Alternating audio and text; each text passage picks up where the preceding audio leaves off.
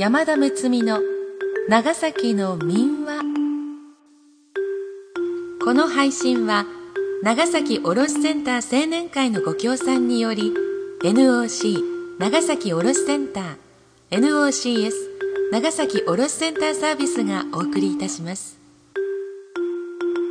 このポッドキャストは故吉松雄一さんが収集編集した長崎に古くから伝わる物語のうち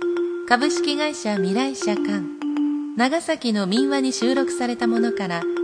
諫早島原地方にまつわる民話を全10話にわたって配信するものです。そういえば昔おじいちゃんやおばあちゃんが話してくれたなと遠い思い出を呼び起こしていただいたりまたそういえばお父さんかお母さんから聞いたことがあるなと子供たちの未来の思い出となるようにそんな思いで企画いたしております。幼稚園や保育園でお子様たちへの読み語りに一人の時間の楽しみの一つにそんな風に聞いていただければと思っています。第1回は片目船の巻をお送りします。ご案内は歌の種でありたい歌種の山田睦美です。このシリーズ本編の読み手は社会福祉法人大空翼保育園のケ谷村弘子園長先生にお願いいたしました。園長先生お願いします。ではしばらくの間お付き合いください。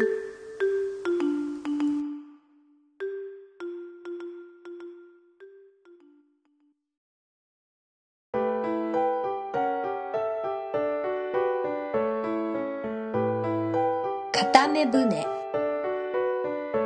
完成という年の初めの頃のことです。雲仙岳の麓の北串山の諏訪の池に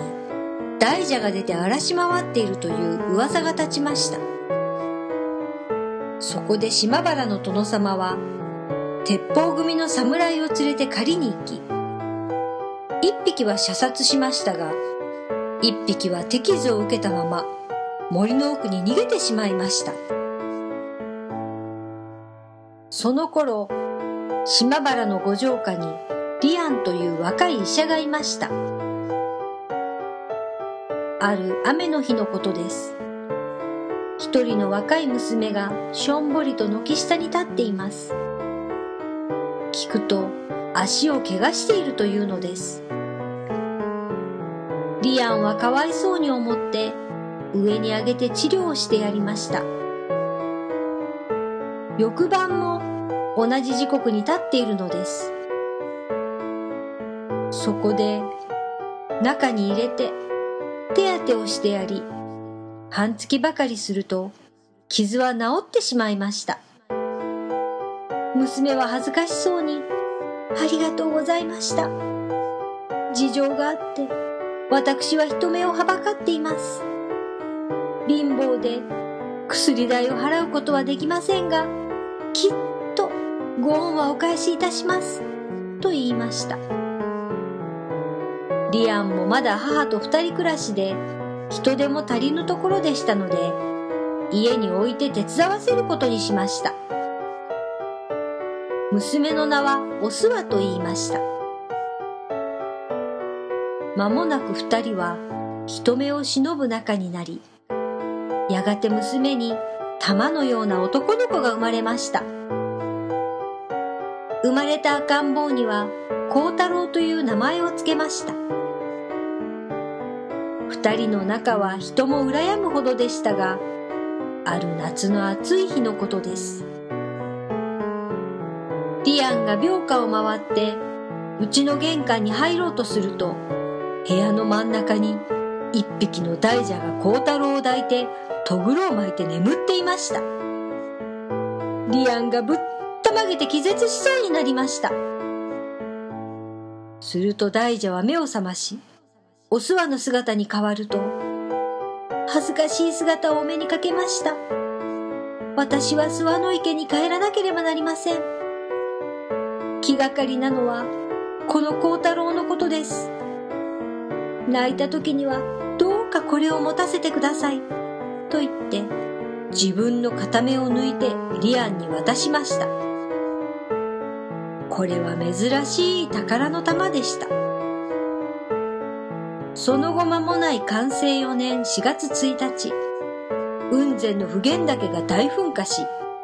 続いて眉山の大破裂が起こりました。この時、眉山は山の3分の1が壊れ、岩が海中に崩れ落ちてできたのが、今の島原外交のつくも島です。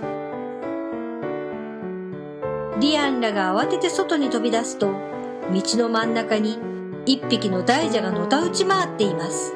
リアンも近所の人々も怖がって家の中に逃げ込んだので、これほどの大地震にもここいらの者だけは助かりました。さては、あの大蛇が身代わりになってくれたのか？と人々は喜んで、町の呼び名も蛇町と呼ぶようになりました。島原大変肥後迷惑という言葉があります。この地震の時は津波が向こうの熊本県まで押し寄せて幾万という死人を出しました。島原の夏の夜空を彩る精霊流しの時作られる片目船はこのお話から起こっていると言われています。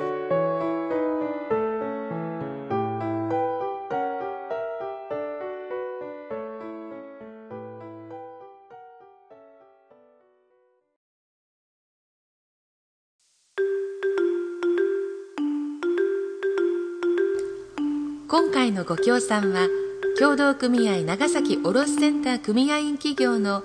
時代を担う若手社員により組織された長崎卸センター青年会さんからご協賛をいただきました。組合の内部組織として共に歩んで25年親睦と連携を目的として各種事業のサポートなども行っていただいております。今回は組合事業への協力の面もありますが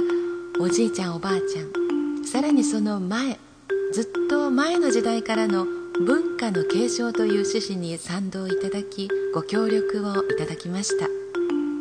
今後は長崎卸センターの活性化事業にも積極的に協力して取り組んでいきたいとおっしゃっていただきました。ありがとうございました。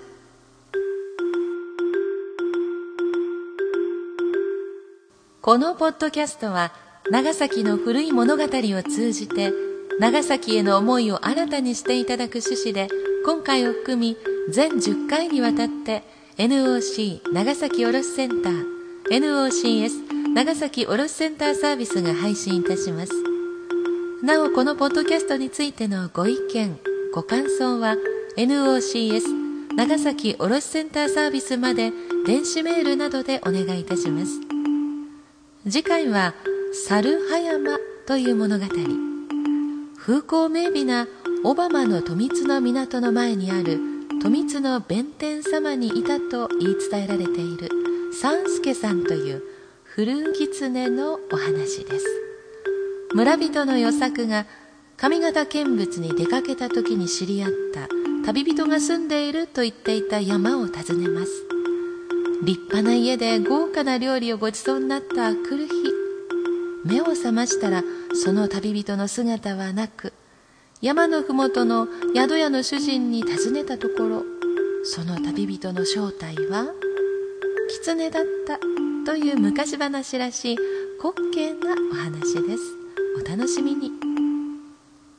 なお朗読本文には現在から見れば差別的または差別的と見られかねない表現を含むこともありますが著作者には差別を助長しようという意図がないのは明らかであり出版された当時の状況